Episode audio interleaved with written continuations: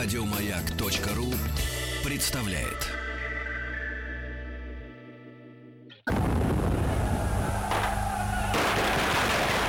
Граждане министры Временного правительства, именем Военно-революционного комитета объявляю ваше Временное правительство арестованным. Это мы Совершается пролетарская революция экономике. Именем революции. Дорогие друзья, э, мы э, находимся э, в нашем э, таком цикле повествований летом 1917 года. И большая беда, большое горе э, обрушилось на страну нашу. И война, и переворот и неудачи разного рода. Э, Вот, и Василий Жанович Цветков, наш добрый друг, э, доктор, и на этот раз я скажу правильно, исторических наук, профессор Московского педагогического государственного университета. Э, Василий Жанович, а вот скажите, тогда, летом, доброе утро, включить, пожалуйста, акустический Включен. прибор, да, Здравствуйте, да. Василий Жановичу. Василий Жанович, вот вы скажите, а летом 17 года уже общество в лице, может быть, каких-то журналистов, публицистов или просто, или, может, сам Вона, э, уже понимали, что как бы страна-то наша как-то за какие-то грехи вот этому всего э, подверглась, да, потому что ведь были разные потом такие версии эзотерического свойства, что, мол, вот не тот путь мы выбрали, и вот демоны в виде советов набросились на Русь-матушку и насиловали ее. Ведь помните плакаты, да? Там Да, да, да. Ну, вы знаете, вот э, вообще такая динамика очень интересная летом происходит. Вот если начало лета, июнь месяц, здесь еще какие-то м, остатки вот этой эйфории, которая была весной, э, март месяц, э, апрель 17-го. К концу лета, особенно вот после выступления Корнилова, это август, это начало сентября, здесь э, вот по общественным настроениям, если судить, э, в общем-то, такое состояние какого-то то ли м, шока, что ли, общественно-политического. То есть вот куда мы пришли, куда мы уперлись. Мы уперлись, мы упираемся, начинаем уже упираться в гражданскую войну. То есть она вот уже реально э, стучится в дверь, как говорится, уже реальные все признаки ее. И они уже говорят, уже вот это словосочетание «гражданская война», она входит в оборот э, в словесный. А э, переломный момент, ну, конечно, это вот событие июня, это наступление проваленное, э, начавшееся очень хорошо за здравие, закончившееся за упокой, как говорится. Затем июльский кризис, э, по сути, по сути, фактически такой вот полузапрет большевиков, Ленин уходит в подполье, Э, вот, и э, дальше выступление Корнилова, ну, вот такой вот баланс сил, вот какой-то, может быть, равновесие, оно, наверное, было последний раз, сохранялось вот это в июле, в августе, в начале августа. А Здесь относительно какое-то спокойствие еще было. А вот уже осень, вот когда к осени подойдем, там все больше и больше нарастают вот эти вот э, настроения, действительно ожидания конца, с одной стороны, а с другой стороны, ностальгии по прошлому. Причем ностальгия по прошлому, она ассоциируется одноназначно с монархией. И рост это, это монархических широких, настроений... широких слоев. Во многих. Э, Во всяком случае, вот э, большая часть интеллигенции начинает раскаиваться в буквальном смысле слова вот за то, что там ругали царя. Если вот мы видим там на ура просто идут карикатуры там на царя, на царскую семью, у нас вот э, тот же самый апрель, там э, месяцы и священники самвонов говорят вот даже о том, что вот произошло там великое освобождение. А вот уже э, это, кстати, даже вот на динамике отношений к царской семье э, в Тобольске проявилось. Вот когда они оказались в Тобольске, это уже август, там сентябрь, то здесь уже даже крестные ходы э, делают, и местные там батюшки и священники из монастыря приходят и молятся за здравие царской семьи. А уже после Корнилова начинается уже такое достаточно поправение очень сильное и у кадетов, э, и у офицеров однозначно совершенно после Корниловского выступления. Но это с одной стороны. А с другой стороны, вот э, на фоне вот этого кризиса ведь ухудшается положение экономики, ухудшается положение сельского хозяйства. Урожай невеликий в 2017 году, условия погодные не самые лучшие, А, закрываются постоянные локауты чуть не по сотне предприятий в месяц из-за того, что просто невыгодно работать. И Сами директора закрывают их. Рабочие оказываются на улицах. Значит, вот как выйти из кризиса? С одной стороны, вот это вот ощущение, м, что мы сделали, совершили ошибку в феврале, и давайте как-то, может быть, ее исправим. А с другой стороны, растет вот это ощущение э, дальнейшего развития революции. То есть надо еще дальше революцию вести. Вот надо действительно передать власть большевикам, а то и раз они уж так Ленин действительно говорит, что он там сможет порядок навести, ну, может, действительно наведет. Вот. И э, вот это однородное социалистическое правительство покаяться-то идея не получается. хотели? Пока нет, пока нет. Вот э, на, настолько, что это будет достаточно таким серьезной, серьезной тенденцией. Просто было сожаление о прошлом, э, такие вот разговоры, беседы, но в целом все-таки еще вот этот э, как бы локомотив, локомотив революции, да, он по инерции еще продолжал двигаться. А вот когда на покаяние начнутся яркие примеры, э, опять же среди, конечно, правой публики, да, мы не говорим там левых, мы говорим революционеров, естественно, там покаяний никаких э, мы не видим видим. А, вот, а это начнется в 18 году. После цареубийства, после вообще уже вот полного погрома, разгрома. И молебны пойдут, особенно в Киеве, например, это было заметно у Гетмана Скоропадского. Но это все еще впереди. Пока угу. вот как бы летом такой ну, начинается вроде бы подъем революционный, все хорошо, у нас надежда на победу. А потом у нас уже вот после Корнилова начинается такой вот спад настроения. И даже э, то, что Керенский начинает, по сути, э, проводить политику во многом популистскую, конечно, и принимает решения, которые от него даже никто и не то, что не ждал, и не требовал, но взял, объявил Россию республикой. Но это совершенно не обязательно сам... было делать. Да, сам единолично своим решением. Вот 1 сентября У него не было на это полномочий. произошло. Полномочий, ну, как сказать, э, поскольку Временное правительство обладало полнотой власти, Кстати, почему они тянули-то с этим учредительным собранием, которое а, пришлось чисто, разгонять уже большевикам? -то? Чисто технические проблемы. Вот э, здесь э, настолько был новый для России вариант выборов, то есть вот эти вот вся четыреххвостка, прямые, всеобщие, тайные, равные. Мы же до этого как голосовали? Голосовали по цензам, голосовали выборщики. Это была уже налаженная система, как в Думу проходили выборы там и так далее, там или какие-нибудь, допустим, Были дворянские институты, собрания. механизмы, да. Да, это Люди... все было налажено. А сейчас, если мы провозглашаем вот эту четырехвозку, то что все должны голосовать, тут элементарно даже упирается это все в проблему подсчета наличных избирателей. А, то кстати, ценз избирательный какой? Я имею в виду возрастной. Э, а, хотели Там, утвердить. Э, он был понижен э, до 18 лет, то есть здесь а уже... А до этого в, в Думу? 20-21 год. А женщины? Женщины все, да, все. всеобщие, всеобщие выборы. Всеобщие, без ограничений. Даже в армии. То есть здесь э, мы видим, э, в общем, такую вот ситуацию, которая не было нигде, Ну, а, соответственно, а выбирать мира. наверняка только из тех, которые в Советы входили, правильно? Нет, выбирать вообще из политических партий, которые зарегистрированы, в принципе, имеют вот как бы там юстиционную а регистрацию. У, у монархистов у тех же у была зарегистрирована? Э, по той причине, что они монархисты. Вот исключительно из-за этого. Поэтому правый фланг, он освободился. И... То есть опять вот эта тема тема, да, что типа новый мир для всех, но без вас.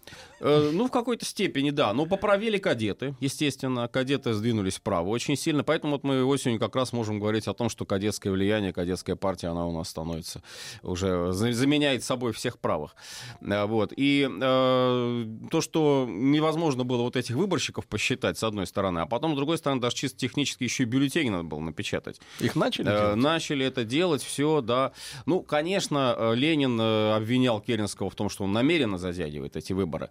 Э, может быть, в этом тоже был определенный резон, потому что помимо э, вот чисто технической подготовки, еще был вопрос о э, подготовке Конституции, которая должна э, как раз утвердиться Принята, на учительном да? собрании. И вот эту Конституцию ее готовили специальное юридическое совещание, Конституционная комиссия. Работать она начала как раз летом 17-го и уже вот к осени работу завершила.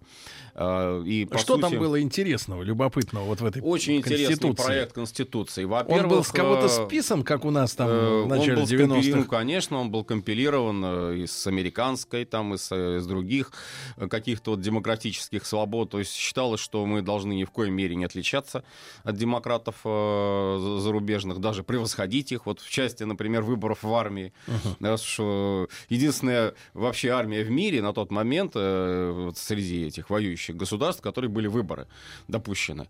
И это привело как раз к митингам, митинговой стихии так называемые. Вот. А самое, наверное, важное это то, что там вводилось президентское правление. Президентское? Президентское правление, да, совершенно верно. То есть, а какие-то сроки определены были? Порядок? Э, выборы, э, Прямые если, если или не ошибаюсь, э, именно парламентские. Нет, есть, я имею в виду, что президента назначает парламент. Да, это такая вот схема, немножечко похожая на выборы Горбачева. А, в Народном съезде, съезд народных депутатов. Ну, в разных странах такая система есть. В да. общем-то, да, потому что учредительное собрание, уж коль скоро его выбрали, коль скоро оно прошло, вот как бы сказать, уже вот такой имеет э, за- э, задел, запас легитимности, то почему оно не имеет права уже избрать и главу государства? А глава государства у нас э, на тот момент предполагался, по сути, один, это Керенский. Хотя не исключался вариант, и, в общем, ну, это можно было бы, наверное, тоже назвать президентством. Э, Вдруг Михаила Александровича Романова президентом сделают, да? Он вроде как и царь, династию будет продолжать. И с другой стороны, он же и будет и президент. Слушайте, а как вот Керенский так э, вариация. решил за учредительное собрание а вдруг э, провозгласить э, республику? Де-факто. Потому что де-факто уже существует республика. Вот решили, и Керенский ссылался при этом на волю государственного совещания в Москве, который, вот тоже мы о нем, я думаю, еще поговорим, это в августе уже будет оно проходить. Э, Якобы там было такое совершенно однозначное желание, высказано всеми участниками этого госсовещания, там политики были, военные, э, что вот на- должна Россия стать республикой. И раз так вроде государственное совещание сказала, ну давайте мы ее и сделаем. Хотя госсовещание это, конечно, не учительное собрание, полномочия у него другие. Оно, собственно, и собиралось-то не для того, чтобы какие-то такие государственные вопросы решать, а только чтобы выразить поддержку Керенскому, ни для чего больше. Вот. Но, тем не менее, вот после Корнилова Керенский решил пойти вот на такой откровенно популистский шаг и провозгласил Россию республикой 1 сентября 2017 года. Ну, а на фронте-то у нас все плохо, правильно? На фронте- Мы сказали о том, что у нас был избыток вооружений, все да. самое На фронте передовое. двоякая ситуация. Дело в том, что вот как раз э, с одной стороны вот перспектива победы с чисто технической точки зрения здесь она была как никогда э, близка. Э, мало того, что у нас вот все это преодолели, мы в прошлый раз уже говорили о двукратном превосходстве нашей артиллерии над немецкой, о том, что снарядов было завались, противогазы были уже у всех, все были обеспечены, патронов не то, что там завались, а их просто вот даже возмущались офицеры многие говорили, что ну просто вот на этих самых ящиках патронных э, чуть ли что не спят вообще. И э, валяются эти патроны там в грязи, в окопах, там их вываливают, никто ничего не считает. Ну, это безобразие, конечно. Ну, это уже у нас э, от, от изобилия, с одной стороны, и от падения дисциплины, с другой стороны, естественно, все происходит. Вот. В международной перспективе очень э, для Антанты было выгодное э, такое событие, это вступление в войну Соединенных Штатов Америки. Причем вот тоже интересный момент. Когда США вступили в войну в апреле, э, это весна как раз 17 года, до этого, в общем-то, вот Вильсон, президент, он э, немножечко говорил о том, что это не наша война. То есть э, смысл был такой, что вот Европа воюет, мы, Америка, там стоим в стороне. Э, Вы, причем, Василий Жанович, э, вот прям в лицо ему говорите американину. Пусть ну что, знает, нет, почему? Тут как раз все, очень даже было объяснимо. Причем президент с именем Вудро. Вудр- Это да. что, как переводится-то? Вудро. Ну, ряд Это деревьев. зверь такой? Вудро — это ряд деревьев. Роща. Ну, вот, да. Вот, очень, очень такой был человек, э, наверное, не, не совсем обычный политик, вот с точки зрения даже европейской политики, потому что вот считали, что многие его заявления, они как-то совершенно не вписываются в тогдашние общепринятые нормы. Вот. Ну и вот, в частности, Вильсон заявлял о том, помимо того, что это там чисто европейские дела, он и говорил о том, что это война, которая ведется реакционными, с реакционными целями. То есть э, немцы напали там на Францию, Австрия напала на Сербию, Россия тоже вот вроде бы как э, была э, самодержавной такой страной, которая хотела там захватить проливы. И тут мы И вдруг перекрасились. революция произошла в России. И вот, кстати, в прессе американской это очень четко подчеркивало, что теперь Россия свободная страна. Кстати, э, собственно, вот Фрэнсис, посол американский на тот момент, вот в 17 году, он всячески-всячески Керенского поддерживал, в большей степени, может, даже, чем Бьюкенен, который там тоже как бы проводил, конечно, свою политику, но он был более консервативных взглядов, английский посол. Вот, американцы здесь было просто вот, ну, ну, эйфория. Вот. И опять же, скопирован был вот этот избирательный закон тоже. Вот считали, что многие как раз могут э, получить вот эти политические права и так далее. А, И вот теперь мы, да, вот вступаем в войну за свободу. То есть Америка вступает в войну за свободу. Вот такая была мотивация. Напоминаю, что наше зло до Первой мировой войны это была монархия. Потому что наша революция выгнала монарха от свободных людей. А после Первой мировой войны коммунизм был враг Россия всегда не в нашей моде. Ну вот видите, вот все точно да. совершенно сказал. Этот-то все Так и понимает, а остальные черти. Да. Значит, давайте, Так Василий что Жанович, продолжим. была действительно вызывала очень негативное впечатление. Это есть такой факт. А есть один маленький вопрос перед новостями. Да. А есть подозрение, что американцы помогли февральской революции? И Не то чтобы э, конкретно революции помогли, а отдельным политическим деятелям помогали, в частности, тому же самому Троцкому. Так что это Мгм. достаточно Отлично. Василий. Жанович Цветков, э, доктор исторических наук. После новостей продолжим. Товарищи, рабоче-крестьянская революция, о необходимости которой все время говорили большевики, совершилась!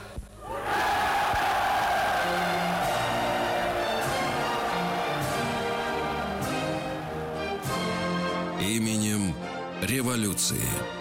Вместе с Василием Жановичем Цветковым, профессором Московского педагогического государственного университета, доктором исторических наук, переживаем с вами, друзья мои, трагические страницы нашей с вами Родины. Вот иногда, когда вот я э, строчу какие-то короткие заметки э, по историческим э, моментам, нет-нет, да и раздастся э, истошный, но при этом обязательно анонимный крик из серии. Это не наша история, нам это, на это не интересно. Это ваша история. Это наша история. да. Это было с нами. Если вы думаете, что наша история началась с рождением вас, так, так и знайте, тогда и закончится с вашим уходом. А так относиться к жизни нельзя. Вот, Василий Жанович, а, так все-таки фронт, да? все есть, Все есть, более чем. а идти не хотите. А идти не хотят, а вот духа нет боевого, военного. Э, Ну и что в этой ситуации начинает предпринимать Брусилов? Брусилов э, сменил Алексеева на посту главковерха. Алексеев ушел в отставку, в общем-то, так, достаточно, э, даже без объяснения причин. Он говорил сам про себя, рассчитали как прислугу. То есть, ну, здесь была такая, в общем-то, может быть, обида на то, что он вроде бы и не возражал против Временного правительства, уж так активно-то не выступал, но считался монархистом. Родзянко, вот в то время он еще имел вес э, весной 18 года, он дал ему очень нелестную характеристику Алексееву, говорил о том, что это э, реакционер, э, что он сторонник старого режима, Алексеев, и такие люди во главе армии, они ни к чему хорошему не приведут. Но среди офицеров он пользовался достаточно большой симпатией, и вот мы с вами говорили в прошлой передаче о том, как раз, что был создан Союз офицеров армии и флота, и Алексеев был избран почетным председателем этого союза. А Брусилов. Брусилов эм, делает ставку на ударников, на ударные батальоны. То есть это не э, те, которые в забое. Э, Долбят руду. Да, да. Это немножко... Это э, скопировано было отчасти э, с немцев, потому что у немцев похожие батальоны, похожие подразделения, вернее сказать, они были уже в 16 году. На Западном фронте, в частности, на Восточном тоже. Э, Вот эти гренадерские части, которые э, специально готовили вот эти из гренадерских частей, выделяли еще особые группы для прорыва э, вражеской обороны. То есть вот такие вот, э, ну, я не как это сказать... Зондеркоманды? Ну, не совсем, нет. Это скорее такие суперсолдаты, которые вот должны на себя м, принять вот этот удар и прорвать э, линию обороны противника. Там закидать его гранатами, там гранаты давали в большом количестве, вот эти немецкие знаменитые, там с длинной ручкой, вот, чтобы дальше летело. А, и э, у них даже чуть ли что не особые средства защиты были. Вот. И потом мы решили, во-первых, чисто технически вот повторить этот опыт немецкий, но уже со своей э, как бы э, позиции. А с другой стороны была идея э, создания не просто вот этих сверхвооруженных, оснащенных людей, но еще и людей, которые вот стопроцентно преданы войне до победного конца. Вот преданы этой идее, которые будут воевать не только за страх, но и за совесть. И вот вычленить из э, существующих на фронте частей, а армия уже там многомиллионная на тот момент была, э, выделить, вычленить вот этих вот солдат, вот этих добровольцев. Потому что э, ударники, э, ударный батальон это добровольная запись. Э, И из них сформировать вот эти части прорыва, пустить их в первую линию, и они будут наносить вот этот вот удар, э, возьмут на себя тяжесть, как говорится, прорыва первых линий, а дальше за ними, глядишь, Готов. уже подтянется и остальная масса вот эта Глядишь, и солдатская. подтянется. Да, вот, ну, надежда на это была. И э, начинает формировать вот эти ударные батальоны Брусилов очень активно. Э, ссылается при этом, опять же, на популярный в то время опыт Великой Французской революции. Это э, вот, революционные батальоны. Э, причем не только на фронте, уже эта идея начинает и в тыл тоже переходить. И вот создаются еще две категории подразделений похожих. Э, Батальоны смерти и батальоны волонтеров тыла. Революционных волонтеров Батальоны тыла. смерти. Да, да. Э, С черепом? э, С черепом, совершенно верно. Но это вот тоже надо понять, что вот когда э, до сих пор, кстати, встречается такая точка зрения, что это чуть ли не какая-то вот символика там... Рейха. То ли пираты, то ли а, там анархия, мать порядка, то ли еще какая-то там. Ну, Рейх, естественно, в свою очередь упоминается. Здесь вот в данном случае, вот что касается ударных батальонов, это православная символика, это Адамова голова.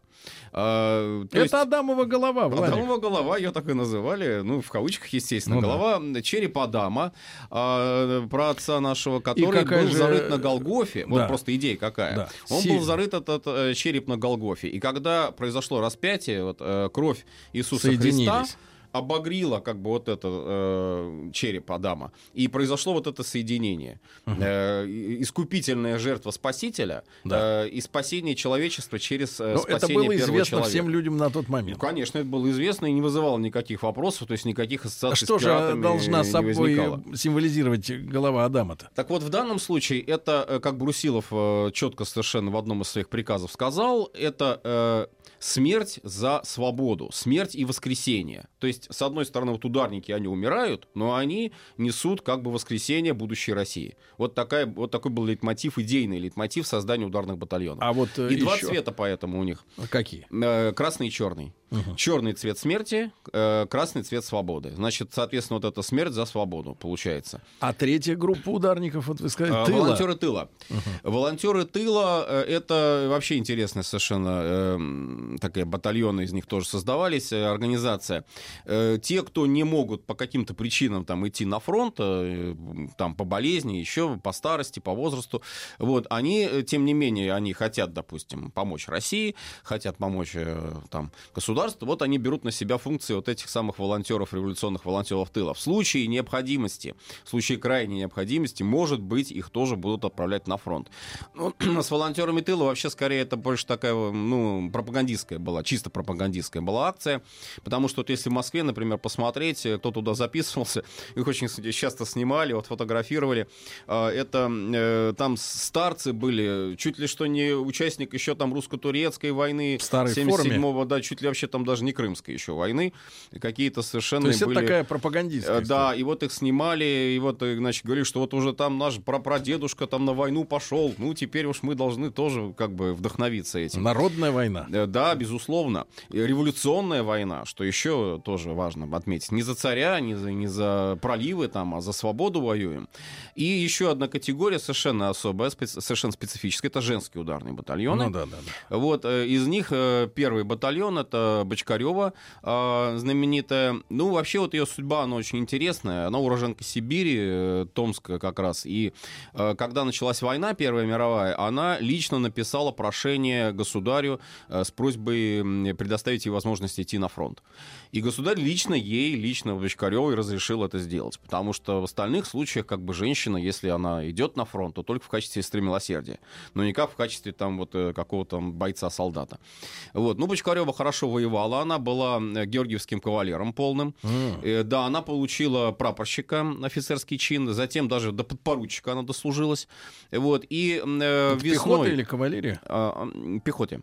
Весной э, она э, обратилась к Родзянко. Э, Родзянко, опять же, вот я говорю, что такая авторитетная была фигура, встретилась с ним и сказала, что вот у нее впечатление от полка, вот, которым она служила, такое очень печальное, что мужчины, мужики, вот, не хотят воевать, не хотят сражаться. Уже вот у них настроение скорее бы до дома, там, скорее бы на печку там и так далее, землю там делить и прочее. Да вот, и ну что сделать? Вот как, так сказать, вдохновить мужиков? Вот давайте мы им покажем пример. Давайте вот женщины пойдут на фронт, э, начнут воевать, и, ну, грубо говоря, подтянутся. мужики подтянутся. Да, мужики подтянутся, начнут тоже сражаться.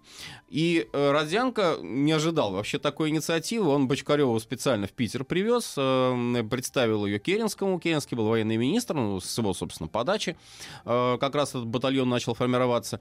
Вот. И в течение мая-июня они этот батальон э, формируют, записываются туда добровольцы. Сама жена Керенского идет, между прочим, Ольга, но она идет санитаркой.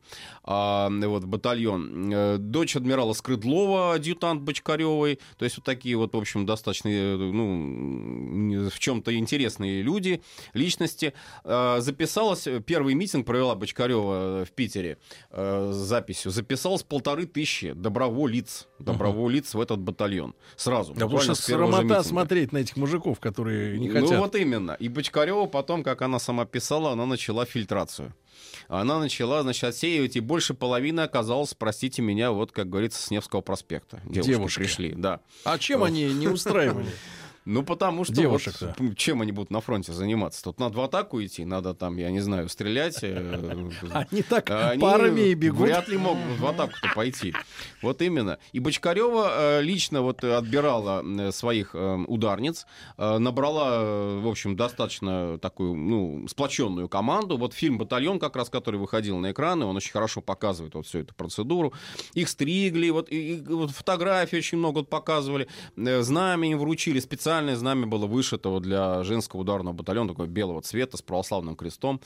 Э, Вот. И после этого они выступили на фронт, и вот, собственно, тоже должны были бы, наверное, каким-то образом вот вдохновлять э, и вести Ну и за как? собой э, бойцов. Ну, а здесь вот уже мы, собственно, подходим к самому непосредственному началу наступления. Вот они, ударники, смертники, и вот что, что в конце концов получится. Была сделана очень существенная ошибка. Об этом Брусилов писал и в воспоминаниях, и в то время он тоже об этом говорил, что практически не велось никакой э, подготовки наступления с точки зрения... Артподготовки. Э, нет, артподготовка как раз наоборот велась очень активно. Э, не было э, сделано ничего для дезинформации противника. Наоборот, всячески вот э, и в газетах писали. Что сейчас пойдем. Вот сейчас пойдем, да. И, и вот и где только не говорили. То есть даже не нужно было никакой разведки. Хотя и немецкая разведка работала и без этого. В общем-то. И э, дата, единственная дата переносили э, два раза из-за того, что не из-за того, что там плохо подготовились к наступлению, из-за того, что Совет э, вот этот Всероссийский съезд Советов, который в это время проходил в Петрограде, вот он никак не мог выработать резолюцию, одобряющую переход наступления. И Брусилов Керенскому э, телеграфирует, ну, ну, пришлите, ну сколько можно ждать, уже все, уже, я не знаю, пора наступать. Нет, вот мы еще обсуждаем, нужно декларацию принять. Наконец приняли декларацию, значит, э, вперед э, в- в наступление за мир, за мир, за мир и свободу. То есть мы разобьем немцев и наступит мир. Вот такая логика. И после этого только уже э, дали добро на то, что надо переходить в А наступление. немцы им говорят, сейчас на. А немцы сильно.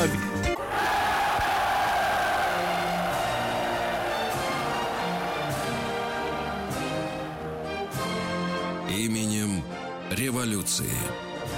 Друзья мои, итак, э, наши уважаемые предки э, в виде революционеров и людей в депутатских собраниях, которым, естественно, не предстояло вылезать из окопов и идти на пулеметы.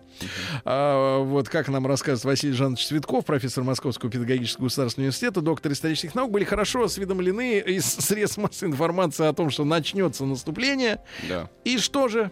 Ну вот, э, значит, начинается усиленная артподготовка на Юго-Западном фронте. Юго-Западный фронт должен был наносить главный удар. А, Направление удара было э, намечено еще до революции, еще царская ставка это все делала. Удар на Львов. Вот опять же то же самое львовское направление, э, удар на Украину, вот, э, с расчетом на то, что потом уже удастся опять пройти, э, может быть, к Вене. Э, По логике, конечно, нужно было бы наступать на Берлин, но э, по опыту 16 года считали, что это очень сложно сделать Западному фронту, поэтому юго-западную, уж коль скоро, и Брусилов им до этого командовал, э, прежде чем стал главковерхом. И там действительно хорошие, в общем-то, ну, относительно боеспособные э, части были, и ударники были, и боеприпасов, э, как говорится, завались. И вот они наносят удар сначала юго-западным фронтом наши войска, с перспективой, кстати, что и румыны потом тоже подтянутся, румынский фронт как раз вот в это время появляется. Ну, в отличие э, от Второй активно. мировой, румыны были изначально нашими союзниками. А, и тут вот сложнее сказать, потому что они они колебались. Ну, Э, да ладно. Еще до, да, до Брусиловского прорыва. Брусиловский прорыв 16 года их подвиг на то, наконец, что они в Антанту все-таки вступили. Так, Потому что вот они мы- прикидывали, э, как говорится, лучше, с кем Да. лучше Да. Василий Жанович, и вот мы пошли. Да, так вот Юго-Западный фронт наносит э, первый удар, потом следующий вот как бы вот ступенчатый такой вот нанесение ударов, это по сути, ну, продолжение той же тактики, что и Брусиловский прорыв 16 года. На всей линии фронта. Значит, румынский, э, западный и северный подтягиваются, наносят уже вспомогательный удар. Северный в последнюю очередь вообще должен был там двигаться. Вот на него особо не рассчитывали. Вообще там вот с точки зрения э, степени дисциплины... Северная это Прибалтика. Э, Северный, да, это, это прикрытие рижского направления. Тогда, тогда еще Рига была как бы наша, еще не сдали ее немцам. Вот, э, и по степени вот, э, боеспособности э, очень интересная была закономерность. Чем дальше от Питера, тем выше боеспособность. Вот как То есть странно зараза покажется. распространялась Э, из революционное столицы. влияние, революционное влияние, оно шло именно э, из Петрограда. Ну, кто больше всего читает э, «Солдатскую правду»? Где «Солдатская правда» самой популярной э, газетой Рядом с является? типографией, понятно. Кронштадт, ну, естественно, и Северный фронт. Кронштадт и Северный фронт. Ну Э, Западный фронт уже поменьше, ну, там Минск э, близкий, там был пункт, э, там э, очень активно Михаил Васильевич Фрунзе как раз работал, вот, из э, большевиков таких известных. Расшаривал. Э, Да. Дальше юго-западные там уже, в общем, даже не 50 на 50, а скорее даже 70 на 30 100 в пользу наступления. А румынский самый спокойный, самый такой вот, э, потому что вокруг румыны, и там особо до революционной агитации дело не дойдет. Так Там и э, в меньшей сколько степени мы продержались в наступлении? так вот, значит, начинается наступление с двухсуточной артиллерийской подготовки. Двое суток подряд, значит, э, по немецким окопам, по австрийским окопам бьют э, тяжелые наши орудия и шрапнелью, и гранатами, и чемоданами, вот эти тяжелыми снарядами, всем, что можно, вот их бьют. Причем, Утюжат. э, причем, что тоже интересно, и ночью артиллерийская подготовка продолжалась. То есть э, ночью до этого как бы вот, ну, не знали, как даже вот э, вести это. Мы, во всяком случае, вот на Восточном фронте это не практиковали. А теперь уже и ночная подготовка. Стволы раскалялись до красна, то есть их там водой обливали артиллерийские. Ну, стерли с лица земли буквально вот все, что было, все пространство, которое было перед Юго-Западным фронтом. Две армии должны были наносить удар, это 7 и 11 и они пошли в наступление. Ну, впереди, конечно, ударники. Впереди ударные батальоны. Все хорошо, значит, наступаем. И вот э, 18 июня, в прошлый раз мы говорили, воскресенье, м, демонстрации, э, в общем-то, антивоенные такие в Петрограде, а 19 в понедельник в провоенные демонстрации. Все ура, ура, значит, все, мы пошли, победа, Россия вперед, мы сейчас победим э, и так далее. Немецкая реакция не замедлила э, себя ждать. Э, Есть свидетельство о том, что Вильгельм, когда вот ему передали о том, что русская армия все-таки пошла в наступление, он сказал, ну, мы их, как говорится, к этому не побуждали, они нарвались, пусть получат по полной. Вот примерно такой вот смысл был слов Вильгельма II. И это действительно имело определенный смысл, потому что вот если мы посмотрим на хронику событий март, э, апрель, май, э, собственно, вот половина июня, э, активность практически никакая на Восточном фронте. И немецкие генералы Людендорф и Гюнденбург, они говорили, что вот мы ждем как вот, Замерение Э, такое. Не просто замерение, а мы ждем того, что вот наши, как говорится, сторонники мира, они начнут уже как бы действовать в нашу пользу. Э, И, естественно, мы добьемся того, что русская армия просто окажется небоеспособной. И несмотря на вот эту массу снарядов и патронов, они просто не пойдут в наступление. И нам бояться нечего. В это время как раз на Западном фронте происходит знаменитая вот эта бойня, э, бойня Нивеля, э, апрель-май 17 года. И она заканчивается, ну, не катастрофой, конечно, но очень сильными, большими, огромными просто потерями наших союзников.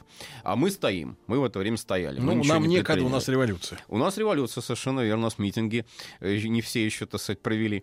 Вот, ну, ну, возвращаясь вот к событиям 19-20 июня, идет наступление, активно идет наступление где-то в течение недели, мы продвигаемся вперед, А, занимаем вот эти первые линии окопов. А, Но, но, естественно, немцы, как вот Вильгельм сказал, пусть русские не обижаются, да, начинают подвозить э, подкрепления с других участков фронта. Это знаменитая немецкая тактика.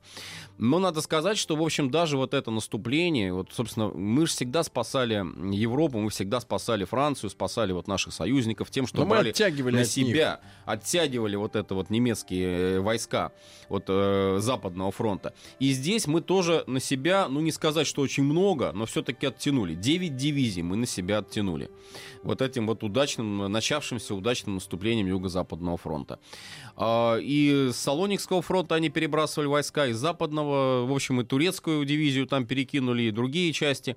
Начали постепенно-постепенно заделывать, заделывать вот эту брешь, этот прорыв. И э, происходит то, что, ну, наверное, можно было предугадать тому же Брусилову, Так. поскольку все-таки он человек военный, стратег. Э, наступление начинает выдыхаться, наступление начинает стопориться, захлебывается и останавливается. И вот такой Вот перелом. о том, что было дальше, мы с Василием Жановичем Цветковым продолжим в нашей следующей беседе. Василий Жанович, спасибо вам огромное. Спасибо. Как всегда, доктор исторических наук Василий Жанович Цветков. И, друзья мои, вам хорошего дня. До завтра. Пока-пока. Еще больше подкастов на радиомаяк.ру.